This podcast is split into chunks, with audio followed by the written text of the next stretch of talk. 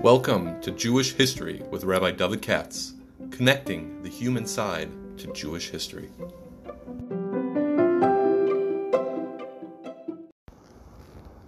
For sponsorship opportunities or to support this podcast, please visit our donate page at www.support.rabbidavidkatz.com. Hi, it's Wednesday, so I'm looking once again, as always, for who's the artist this this week. There's a whole bunch of different names, but the one that I immediately zeroed in on is I think tomorrow, at least not a Aleph, 21 Adar, which is my birthday, by the way. Uh, 21 Adar base. And that's Rav Zevin, Shlomo Yosef Zevin, who is, uh, I'm a groupie, I'm a fan, I'm a chassid of his. And uh, therefore I'll speak a little bit about him, although without exaggerating, Rav Zevin you could talk about for six hours and not exhaust the subject. Probably, I don't know who listens to this, but probably a lot of you might not know exactly what I'm talking about. Rav Shlomo Yosef Zevin was a big uh, rabbinical scholar who, in the, in the 20th century, died in 1978. He's an old man. He's born in 1880. So he was right 90 when he died, or something like, or maybe older. I think he's born like in 1887. Think about that. And was an unbelievably brilliant writer. That's not only my opinion, which it is, but many. Um, let me talk about this person for a second. Uh, was a Lubavitcher, well, or Chabad is a better word, because when he was a kid in the 1800s, Chabad was split. They used to have these dynastic quarrels. So there was Chabad A and Chabad B. You got to be into the uh, dynastic fights to know about this. After the Tzemach Tzedek died and all that, doesn't matter. Anyway, he's from uh, from Belarus, as we call today, White Russia, which is part of Lithuania. That's heavy Lubavitch territory and non-Lubavitch, Misnagdim. You know, this is the Litvische part of um, of Northern Europe, of Russia and Poland. That time's part of Russia. And uh, and he was, like I said, was a bad guy. And his father was a Rav in a little town. They used to have hundreds of these little, little, little villages, towns. It was Rabbanim, and his father was the local Rav. And clearly, from an early age, he saw he's got a genius on his hands. You know, sometimes you're lucky like that. And uh, he immediately hired a Rebbe for him. If this was a regular story, I wouldn't be taking your time up with this. Don't worry. Hear me out and you know to teach him how to learn an extra special. And early on, he's introduced to going through Shas and Lumdus and all that kind of stuff. In other words, the Litvish kind of a, a Lumdus business. On the other hand, he's a Chabadnik. Uh, they were with the other side, not with the Lubavitch part at that time, with Kapust, as they called it, Broisker. Anyway, they, that's who he was.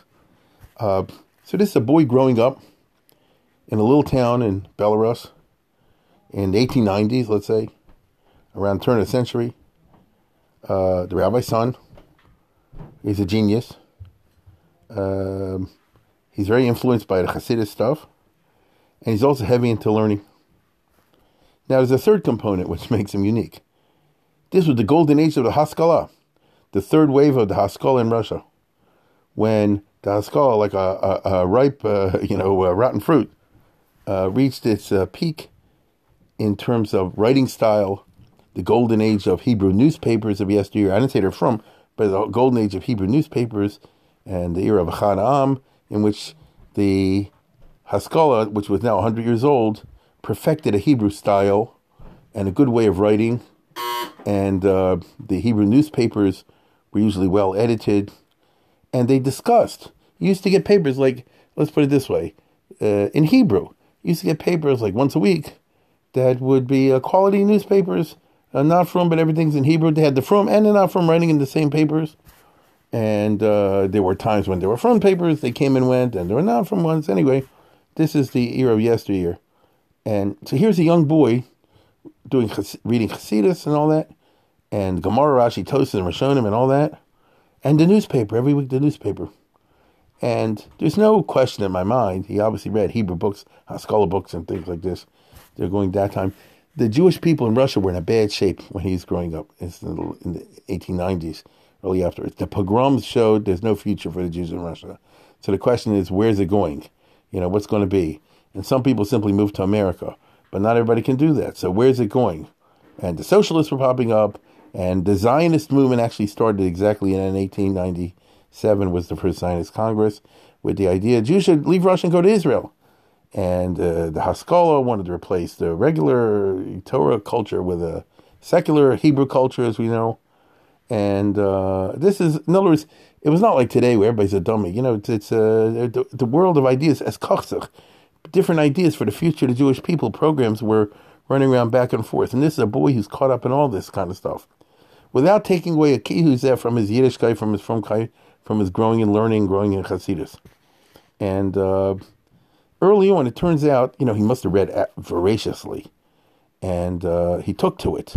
And so from early age, he's a good writer. I believe he sent in articles to the Hebrew newspapers at that time, not the frum ones, the Hebrew newspapers, Hamelitz and others. Uh, when he's like 13, 14 years old, they were published. So already when he's a kid, he's just got a talent for writing, a genius, I might say, for writing. And this was a talent that he had for his whole life. He was an unbelievably good writer. This is one. This is the absolute marker of Zevin. That there are a lot of Talmid Chacham out there, but they can't write to save their life. That's most people. There are not there are a lot of people that are very smart, but they can't say it over so well. Uh, it's a, a, special divine gift, you might say, to be able to have uh, um, clarity of exposition, succinctness. That's a machaya to read something. Don't tell me I have to read this sefer because it's an obligation to do so.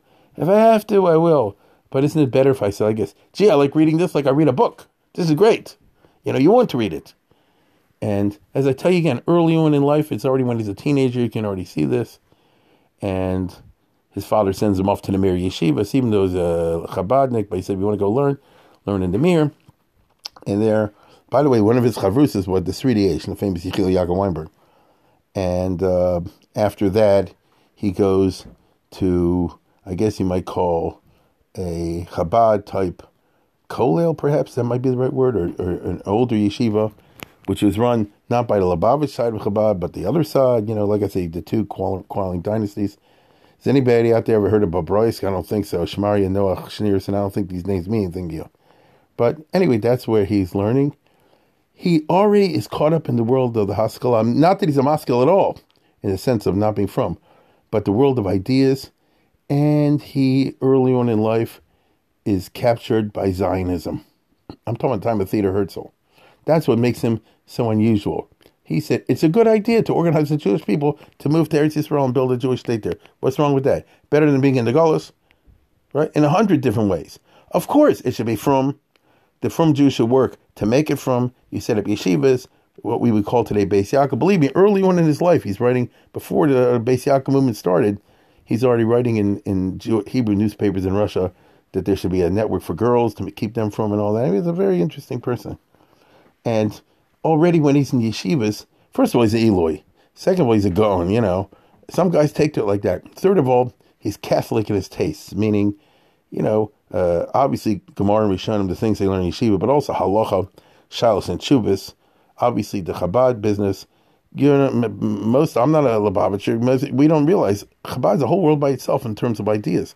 There's a whole library, and a huge one, just of Chabad books, and he knows them all and they're very deep and very hard. You know, from the Tanya on, there's the, you know the Sikhs and the other things. It's really, really a lot of material, and he loves this stuff. He likes other Hasidic stuff. Sees a voracious, unbelievable reader. It's a walking encyclopedia, even as a young man, and he's a Gavaldic writer. Here's a great story. When he's young, he writes to Reb Shimon Shkop, the famous Reb Shimon, uh, Reb Shimon Shkop, a Shaila, and Reb Shimon Shkop sends him an answer, and Reb Zevin, who's a young guy, I don't know, he's 18, 20, he says, Can I publish this uh, tshuva that you wrote to me? And he says, I'll, let you publish on one condition. You rewrite it because you're a much better writer than me. So the old man, Rav Shem is writing to the young guy. He says, You're such a Gavaldic writer. You rephrase what I wrote in, in your style. Of course, he wouldn't do that. But I'm just telling you, this is the idea of being a gifted, uh, you know, expositor, shall we say. And so um, after this, his father died when he was young. And as a result, he inherited the father's position because first of all he's the father's son. That's what they do in Europe, and second of all, he is definitely Roy Lakach. I mean, there is nobody better. And so here's somebody who's in a small town as a Rav, and later on in another small places. These villages no one's ever heard of, no one ever will hear of, uh, and that and that's who he is. Already, this is I'm now talking the early 1900s. So if he's born in 1887, so figure he's 20 years old in 1907. So it's seven years before the First World War. That's a time, what we call in, in English, the fin de siècle, the end of the era, where the old beautiful world before World War One arose and destroyed everything. And uh, it had its ugly side, but also had its good side. In Jewish history, especially in Eastern Europe, it was a ta- time when ideas for how to save the Jewish people were all over the place. The communists, the, the socialists, the Bundists, the Yiddishists, the Zionists, of course, the Frum Zionists, the non-Frum Zionists, the Aguda had just started up in 1912. It was some time over there, and the papers were full of uh, these kinds of notions. Today, the Jewish world is intellectually bankrupt. You know, you're not going to find in uh, the Jewish Times or someplace like that, you know, uh, ideas about how to solve the pro- problem of the Jewish people or anything like that. You know, they're down to fake news. I mean, you know, whatever. But at that time, it wasn't like that. And uh, he's a full participant. He's writing in all the newspapers. And uh, already then, he's writing his Chidushei Torah as well. And uh, people say, oh, they're so well written and so forth. And then World War One breaks out. When World War One breaks out, the uh, Eastern Europe was the, was the battlefront. And so it was like crazy. And so life was ripped apart by the Germans and the Russians fighting each other in one big battle zone. And then in 1917, the Tsar was overthrown.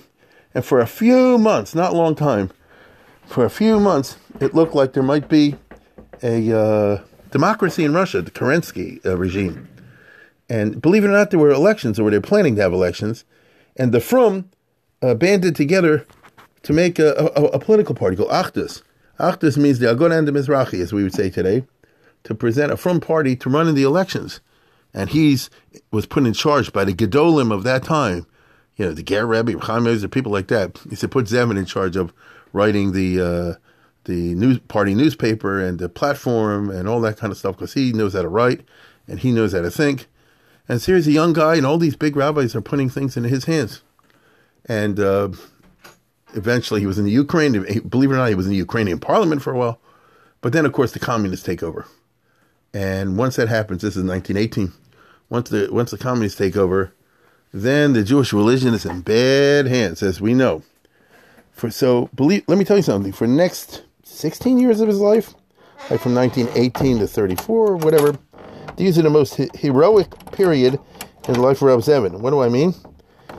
The Lubavitcher Rebbe, by now, the Lubavitch had united back under one head, what they call the Frierdiker Rebbe, you know, two Rebbes ago.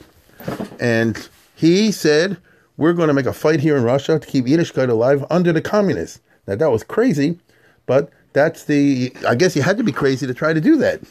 And so, believe it or not, in the 1920s, and even when Stalin takes over, there's an attempt by Lubavitch and some others, uh, mainly under the Ashpad Lubavitcher Rebbe, the Frierdiker Rebbe, to try to finagle around the Soviet government to get money from the American Joint Distribution Committee and set up secret, semi secret yeshivas, cheters, mikvahs, this, that, and the other. And who's the guy who's like the right hand man or the secretary behind all this business? Reb Zevin. So any moment you could be arrested by Stalin's police. You know this. They ended up killing 20 million civilians. I mean, you know, this is exactly he went after religious people. And the only way really to stay alive is to keep your head down and he doesn't do it. So here's a guy that never fought in an army, and he never did anything, uh, you know, physical and not heroic. No, he's a big hero because he shows a civic courage. Well, he was ready to be Moser Nefesh. You have to understand, you do this in Soviet Russia, you, as in Stalin's time, that you got to be ready that they'll ship you and your family off to Siberia and you'll work to death in, in, in a salt mine. That's just plain and simple, or free somewhere or whatever. And uh, he was together with Babachev in those years. It didn't work because they misjudged the Soviet regime. They thought they could stick with them like they did under the czars. Wrong. And as the t- Soviet regime tightened its grip, all these Lubavitch things and other attempts closed down. It's a, quite a story. I can't go into it now. There were secret Litvish yeshivas in Minsk and other places. Uh, parents risked their lives to, to give their kids a Jewish education. It's, it's, it's just amazing, amazing set of stories. Believe it or not, there was a Kirov program secretly going on at Moscow University, running the nose of the Soviets. It's, uh, like I say, endless story. And Zevin was smack in the middle of the whole business. Smack in the whole thing. I would call this the, the heroic years. And eventually, as I'm sure many of you know, the Lubavitcher Rebbe was arrested, but because there was an international outcry, they didn't kill him. They kicked him out of Russia. Of course, there's no such thing as being kicked out of Soviet Russia. It's escaping from Soviet Russia. And he became a hero, but he left Zevin behind. And so he tried afterwards to get him out. But it wasn't so easy. It was only in the 1930s, I think in 31, uh, Zevin and, and uh, was he, uh, Abramsky, Rabbi Cheskel Abramsky were arrested. Yeah, here's how it goes. They, they, they did something nuts. This is just crazy. They set up, uh, started publishing a frum newspaper, Yagdel Torah. No, it's Chidushim, uh, you know, Torah articles. Now you'll tell me like this: there's nothing political in a Torah article. I agree, but not from the point of view of Lenin and Stalin. Anything that's religious, that's like attack on the Soviet Union. That's how they took it, and the money's coming from uh, the states in America. You know who wrote in this uh, magazine, among others, besides Cheskel Abramsky? Moshe Feinstein. He was a rabbi in in in White Russia, also Belarus. You know, in the Soviet Union. And that's all you need. When the regime finds out that they're publishing stuff, that's it. So Abramsky was arrested in Moscow and Zevin, and Abramsky was sent to to uh, Siberia for a while. But there was an international outcry, and that's a very interesting story. But I can't go into it now. They got him out in 31, and they went to London, or early 32, and then he tried his best to interest people to get Zevin out, and Zevin finally got out in 34, early 35 very unusual that people get out of Stalin's Russia. It reflects the fact that if you named a name and made somebody an international figure like a, uh, like a uh, Sharansky was in our time, then Stalin was was smart enough to say get rid of this guy and make this uh, particular cause or issue, anti-Soviet issue, go away, which it did. And so the long and the short of it is, Rosemina's family, him, his wife, and he had one one son one daughter. They uh, made it to Eretz Israel to Palestine in 1934, I think, early 35, just before the death of Rav Kook. I think they met for a week. Rav Kook was uh, one of the people, together with Rav Chaim Grodzinski and others, who pulled strings behind the corner to behind the scenes to get Rav Zevin out. Rav Chaim Ozer, even though Rav Zevin, as we'll see, was a big Zionist, a big Zionist, and Rav Chaim Ozer headed a Gura, that's got nothing to do with anything. Chaim said, "This is a treasure." That's what he said. This is an Ozer, and if you save this man, you will n- never regret it. So they don't say it about you and me. Now, um, came to Israel. Now, what do you do? And the guy's, what, 45, 50 years old? Close to 50. What do you do? Uh, there are no yeshivas at that time, and even if they've been a yeshiva, he's not a Haredi. What do I mean he's not a Haredi? He's a card-carrying Zionist. It's really funny. You have to understand, this is a very unusual scenario I'm saying over here. Somebody growing up in that kufa the Gedolim, meaning Reb Chaim Brisker and the Lubavitcher Rebbe and others, in the pre-war years especially, were fiercely anti-Zionist. They published a famous um, book with all their letters against Zionism. Uh, Reb Chaim and the, and and uh, and Lubavitcher Rebbe and others, very bitter. It's called Or LaYesharim. It's probably online somewhere. And uh, what kind of a person is a chassid? And the Rebbe is anti-Zionist. I mean, strong anti-Zionist, and you're Zionist. It's a funny phenomenon. That's why I say this is not the typical story. And he himself told the story of Zevin. Listen to this. When he was in the Babroisker Yeshiva, Kolel, whatever, you know, the Lubavitch situation, uh, the Kapust situation, and, and um, in 1904, Herzl died, Theodor Herzl. And a guy came to town to give a hesped for Theodor Herzl. And the Rebbe, the Hasidic Rebbe, the head of the yeshiva, and the, and the, the what we would call the Chabad Rebbe, said nobody's allowed to go to that. And anybody does will be canast. I don't know, $10, $20, whatever amount of money. Rabbi Zem guess. I went to the hesped, I came back and I paid the money. I was glad to do so. Now, why didn't they throw him out? They're not crazy. He's a diamond. So you got to give him some room. You saying give him some room. And that's what Rabbi Zevin was. People can understand. How's a guy like this, who's so tight with Rav Chaim Brisker, to get Rebbe and all the rest of it, and they're so anti-Zionist, and he's a stark Zionist a Mizrahi type, of course. But that's who he was, you know. Now, uh, the result is he couldn't get a job in yeshiva. I don't think he wanted, I didn't think he had the teva to be Rabbi Bashol, you know, that type. I, that's my impression. Although he knows more than anybody else. So believe it or not, he had a job in the teacher seminar in Mizrahi. Uh, at that time, the Mizrahi movement did not have yeshivas. Uh, they were dumb. Uh, they let that all to the Aguda, and that's why the Aguda rock, rules the yeshiva world. The Mizrahi was under control of people didn't see that. Instead, they had uh, teacher seminaries to, ta- to train teachers to, to teach in, in day schools. Uh, and so that's really Zokim Engel Fichot. It's not something for somebody to stature of Zevin, but that's where he had to teach. Um, and now starts a very interesting period in his career because the head of Mizrahi was Bar-Ilan, Meir Berlin, Meir Bar-Ilan, who was the son of the Netziv. And Meir Bar-Ilan was a koch level. He ran around all over the world. He knew everybody. Uh, he certainly was good friends with Rabbi Ruderman, for example, uh, Chaim Meiser, and all the rest of it. And he was the leader of the religious Zionists. And uh, he started a newspaper, Hatzofeh, in 1937 uh, or 36. And he said to Rav Zevin, he says, listen, we need a good writer. You were writing back in the newspapers in Russia, in the Hebrew newspapers. This will be a frum religious Zionist newspaper. You'd be one of our columnists or something like that. And uh, write about whatever you want to write about. Well, he did. Everything he wrote is like a diamond. People weren't used to this. Who is this guy? What the heck happened over here? This is an article I can read on on Rav Chaim Brisker, and I understand the lumdas.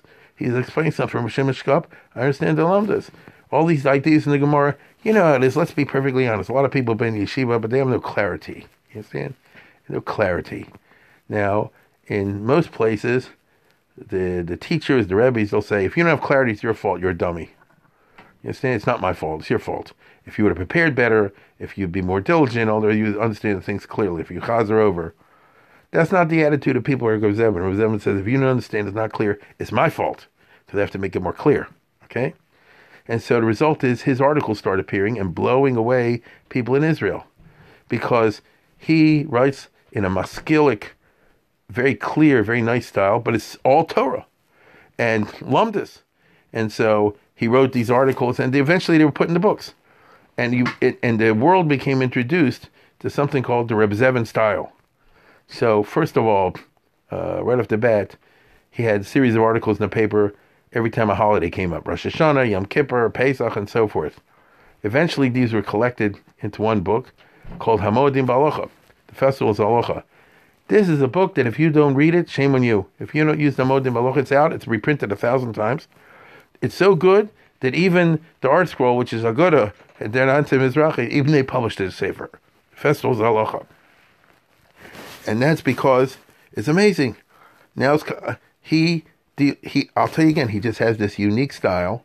If you can read Hebrew, read in the Hebrew. If you can't he, read in Hebrew, get the ArtScroll, the English. He writes like a, a, a chatty, like a newspaper column. Like, how you doing, my friend? And by the way, here's the four basic things you know about Hilchas Pesach, and here's the three chakiris and chametz, and here's what the Rogatchover says over here, and uh, you know the Beis Yosef says over here, and Yitzchak Chana says this here, and this one has a kasha over there, but not in the way I'm saying it, in a very clear and very charming style. He has a wonderful style. It's Moshech, as they call it. Like I said before, he makes it fun to read about halacha and things like that, and so it's meant for the he really meant it for the Talmud Chacham, but it, the, the half-educated layman today, if you put a little bit of time and effort into it, I strongly recommend to re, you know that to get this book and to use it. The truth of the matter is, the yeshiva guys also don't use it. Uh, that's stupid. But what are you going to do? Uh, if anybody or or, or, Rebbeim generally don't use it, uh, it's underused resource. Although it's although the smart people will use it. So I'll just give you one example off the top of my head. Pesach is around the corner, and uh, Hilchas Pesach, Pesach is a huge subject, right? And especially when you get to chametz and matzah and bittel and uh, you know rove and uh, I don't know all the uh, taruvis chametz. You know there are a hundred uh, uh, complicated topics, for example, and he like covers like so and so many of them, and he makes it clear and he explains the different opinions of Rishonim, and the footnotes have the Achronim. It's it, all I can tell you is either you take my word for it or you don't. If you don't, you're stupid. This is something that's really, really good, and everybody should use the Mon Malacha. And if you have trouble learning it by yourself, I can only strongly recommend do you make a chavrusa with somebody. I mean this very much. Make a chavrusa to go through Rav Zevin the Aloha. So before Pesach, you do Pesach. Before Shavuos, you do Shavuos, and so forth. You know, before, uh, what is it called? Lag Bomer, you do Lag Bomer. And you'll come away actually knowing something. You won't be such a dummy, yeah? It's it, because he just has, he knows everything. And he knows the frum stuff and the non-frum stuff. He knows the Hasidic stuff, the Misnagish stuff. He knows the Lumdis. He knows the Shalos and Shubas. He knows the Rishonim. He knows the Achronim. It's just, it is what it is.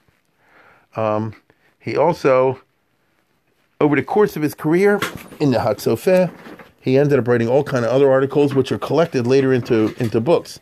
So his Sfarim are usually, not always, but usually collections of articles he published over the course of the years. And again, they're amazing. They're magisterial. I'm opening in front of me one book called L'Or Halacha. He has like three, four books that everybody should be familiar with. And L'Or Halacha, as the title says, is articles he wrote in the Israeli newspapers, because that's what he writes it for. In Israeli newspapers to acquaint the public with distinct, discrete topics. He has a huge thing on Milchama. I'm sure he did that in 48 and after 48 when they have the new state of Israel. And uh, just take it from me. They're all kind of halachas involving Milchama and gittin about Milchama and rules and the stories in the Torah and uh, who goes, who doesn't go. Obviously, this is a sensitive topic. Do you draft the yeshiva guys? You don't draft the yeshiva guys. And things of that nature, uh, they're all covered in there. He has an unbelievably clear magisterial long essay on Shemitah. That obviously had to do with the Shemitah controversy.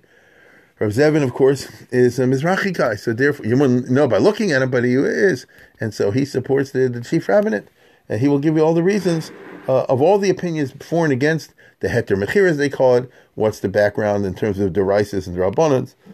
What's the famous debates in the past? Know off the top of my head between the Beis Yosef and the Mabit, you know about uh, Eretz Yisrael and whether Yesh Ken Yilakim uh, to Lotzi Eretz Yisrael Trumas and all that sort of business.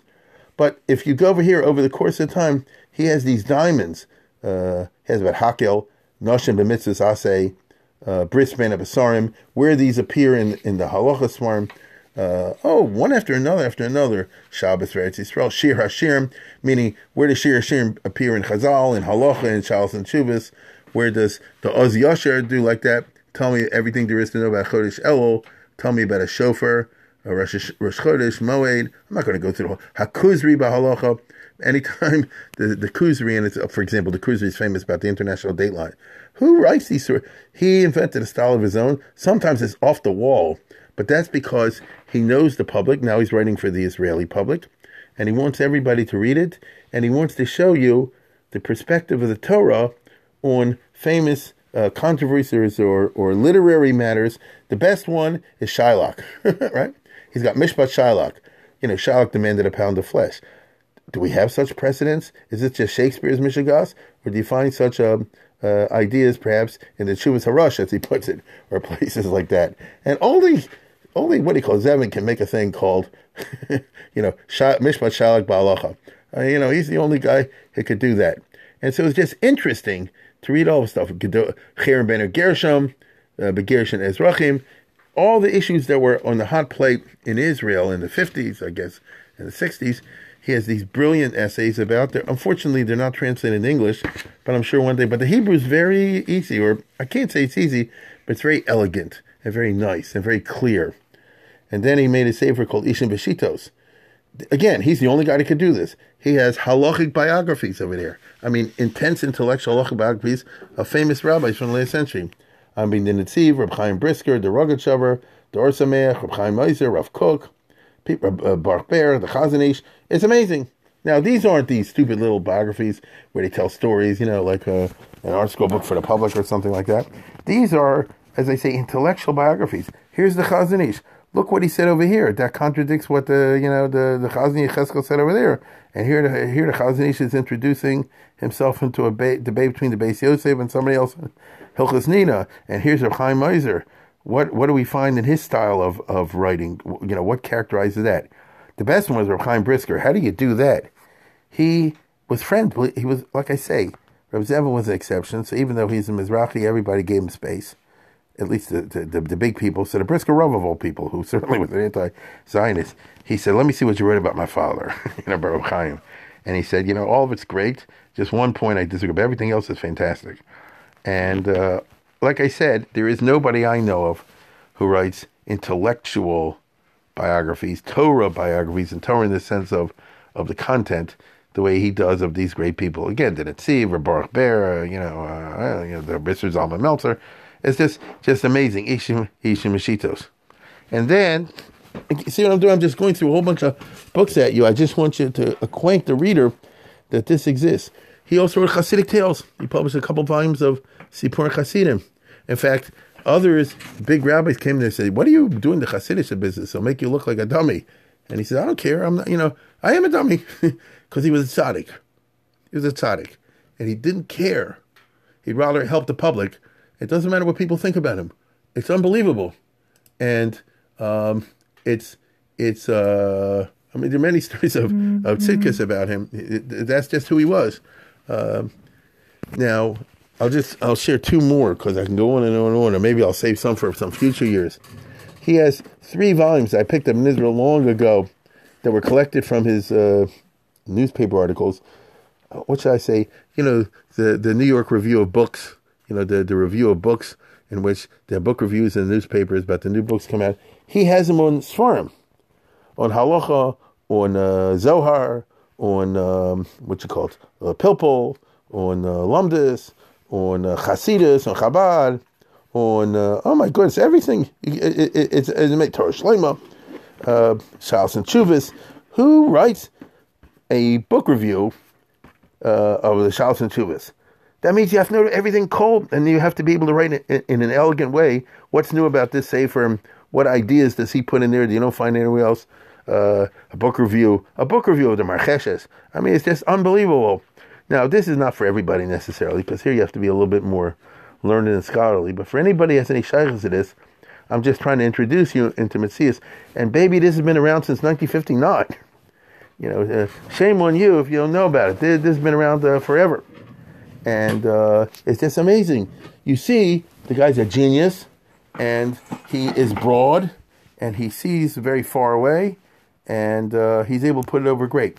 That's why he attained a special status in the eyes of the Israeli public. When the chief rabbi Herzog died in 59, the, all the leaders in Israel, including Ben Gurion, especially Eshkol, Eshkol, who was Amar's Derais, if you ever, if he ever seen one, Eshkol told Reb Zevin, he says, You're the only rabbi I can understand what it means when I, when I read something for you in the paper. And I'm a big Amaritz. If I can understand it, anybody can understand it. I want you to be the Rav Rashi of Israel. You just give me the word and you're in. Because Israel was like a corrupt, you know, Tammany Hall at that time. If Eshkol controlled all the levers of power and he could again, and Reb Zevin didn't want to do, he said, That's not who I am.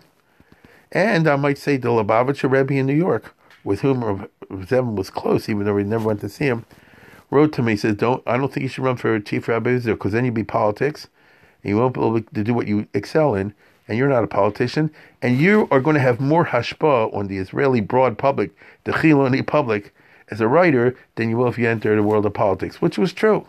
You know, uh, Babji was right. Same thing why he didn't want him to run for the Knesset. But I want to be very clear. Rav Zevin, every time there was an election in Israel, he published a letter, vote for the Mizrahi. You understand? Give him all your votes. And uh, he said, he said, Hallel and Yom Ha'atzmaut. He went to the Moser of Kook to daven there special. Now he didn't say a bracha. That's his opinion, but he davened the minyan where they had a bracha. He said, I don't hold from saying a bracha, but I do hold very much that you should say Hallel and Yom Ha'atzmaut, because how can you deny this miracle that we have the state of Israel? It's unbelievable. You understand? I mean, how can you let it go with nothing? And they asked him, what about Ben Gurion? so he said for a joke, he says, I say Hallel, and then I say Tachnun. I say Hallel for the Medina, and say Tachnun for Ben Gurion, you know. Well, that's a joke. The fact of the matter is, he was an intense Zionist, which really made him not so popular in the yeshiva world. That's the thing. I think main reason why people never give him big respect. When I was growing up, that's what my impression was. Uh, and a lot of people don't re- didn't read his farm when I was a kid, was because he was strongly identified with the religious Zionists, and the yeshivas were the opposite. Now, in his case, it's crazy because he was in a class by himself. But politics is politics, and people used to say dumb and stupid things just like they do now. And as a result, uh, he didn't get the credits that he should get, which is fine with me because that means I'm reading his farm and I this information the other people don't. So it's like these other things. Know, if the other, I can use it and then people don't know where I get it from, you know? It's all straight and seven. Now, he had one other giant project, and that's the Encyclopedia Talmud, but that's almost like a, a, a story by itself and I'm not, and that that became the big love of his life, and spent the last 25 years or 30. Well, let me get this straight. 35 years of his life um, getting into, and just imagine what Encyclopedia Talmudis is. But my I've gone way over the regular time, and as you see, I'm very enthusiastic in the subject, and I could easily go another 35 minutes just talking about the Encyclopedia Talmudit, which is the number one cheater book of all times. It's the most unbelievable thing out there. But again, I don't think so many people use it. But be that as it may, um, I think I'll save that uh, Mirza Hashem for some future time. Uh, I've given you plenty of, of, room to think of. But this guy was a big tzaddik. And, uh, you know, there's a famous story just off the top of my head. You know, uh, uh, uh, some Rosh Yeshiva came to visit him in his house with a bunch of students. And, you know, you got to show off. So he told him some Chiddush he had in the Gemara and all the rest of it, and some new uh, diak. And after he left, Rav Zevin showed his grandson who was there. He opened up a Tosfos somewhere, and Tosfos is the exact opposite of what this guy said. No, it was all wrong.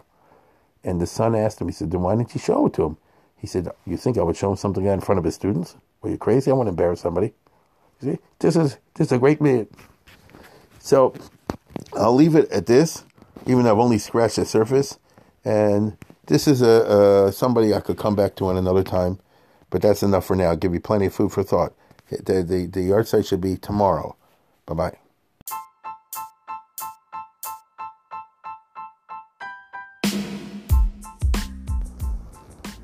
For sponsorship opportunities or to support this podcast, please visit our donate page at www.support.rabbidavidkatz.com.